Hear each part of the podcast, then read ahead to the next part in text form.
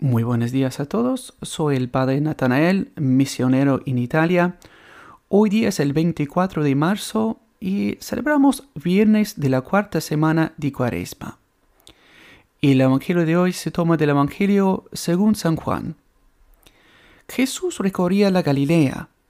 No quería transitar por Judea porque los judíos intentaban matarlo. Se acercaba la fiesta judía de las chozas sin embargo, cuando sus hermanos subieron para la fiesta, también él subió, pero en secreto, sin hacerse ver. Algunos de Jerusalén decían, ¿no es este aquel a quien quieren matar? Y miren cómo habla abiertamente, y nadie le dice nada. Habrán reconocido las autoridades que es verdaderamente el Mesías. Pero nosotros sabemos de dónde es éste en cambio, cuando venga el Mesías, nadie sabrá de dónde es. Entonces Jesús, que enseñaba en el templo, exclamó, Así que ustedes me conocen y saben de dónde soy. Sin embargo, yo no vine por mi propia cuenta, pero el que me envió dice la verdad, y ustedes no lo conocen. Yo sí los conozco, porque vengo de él, y es él el que me envió.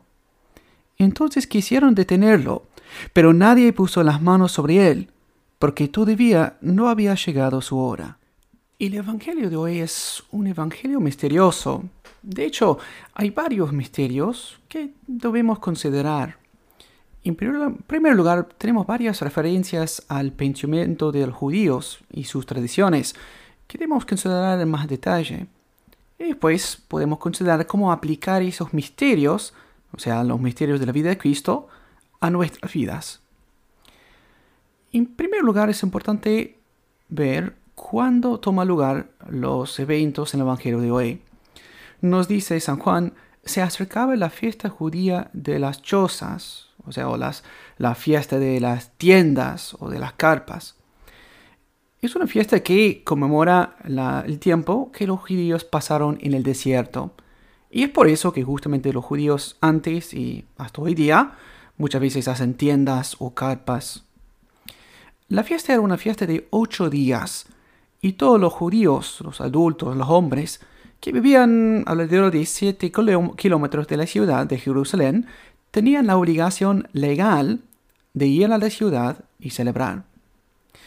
Escuchamos en el Evangelio que Jesús no se encontraba cerca de la ciudad de Jerusalén porque estaba en Galilea y Jerusalén es la ciudad más importante en la Judea. Y sin embargo, al final él sí decidió pero, como dice, eh, él subió, pero en secreto, sin hacerse ver, en secreto. Comentando sobre esta, este, esas palabras de in secreto, dice Santo Tomás de Aquino que todo lo que se dijo a ese pueblo antiguo era solo una sombra de las cosas buenas que eran por venir. Entonces nuestro Señor fue, subió en secreto, para mostrar que incluso esta fiesta era una figura. La persona que celebra la fiesta de las chozas es uno que entiende que Él es un peregrino en el mundo.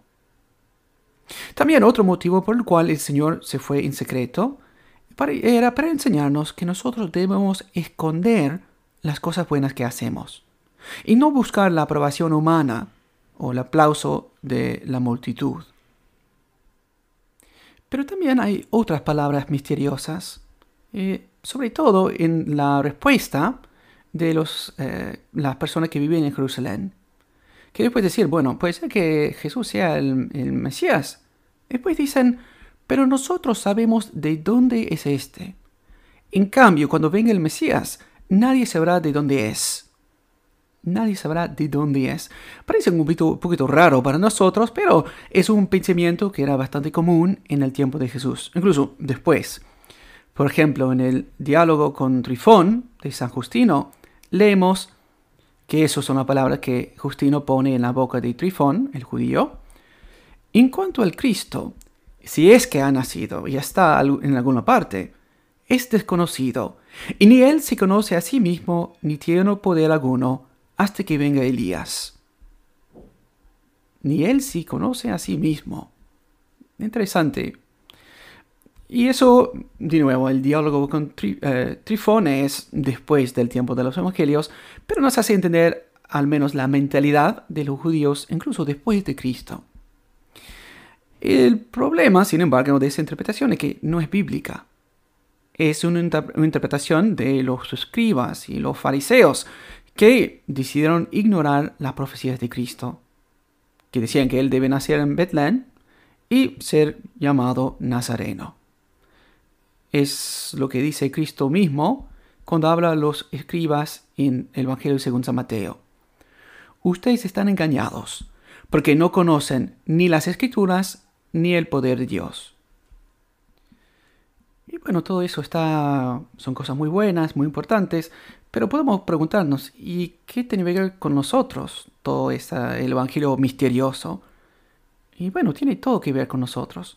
En primer lugar, porque, como él dice el Catecismo de la Iglesia Católica, ahí en 516, 17, 18, que toda la vida de Cristo es un misterio.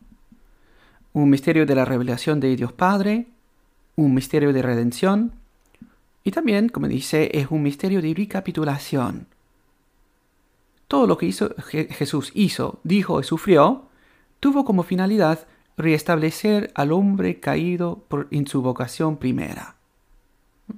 Entonces, todos los misterios son para nuestra salvación y revelarnos Dios Padre. Incluso podemos decir que toda nuestra fe, nuestra fe católica, es una fe llena de misterios. Tenemos el misterio de la Santísima Trinidad, como, dice el, el catecismo en otro lugar. El misterio de la Santísima Trinidad es el misterio central de la fe y de la vida cristiana. Es el misterio de Dios en sí mismo. Es un misterio.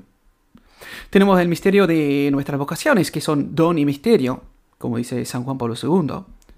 Tenemos los sacramentos, como, como se llama San eh, Ambrosio, son simplemente los misterios. Es verdad que son misterios, pero sin embargo, eso no quiere decir que no tenemos obligación de estudiar y amar estas cosas. No, nos hace recordar que la voluntad de Dios y Dios mismo se trova, se encuentra escondido en lo misterioso. Y todo, todas las cosas nos hablan de su presencia. Entonces tenemos que prestar atención para, para que podamos ver su trabajo, su obra. Entonces hoy día pidamos por intercesión de María Santísima la gracia de abrazar los misterios de nuestra fe especialmente el misterio muy solemne, muy importante de la Eucaristía, a lo cual decimos misterio de la fe.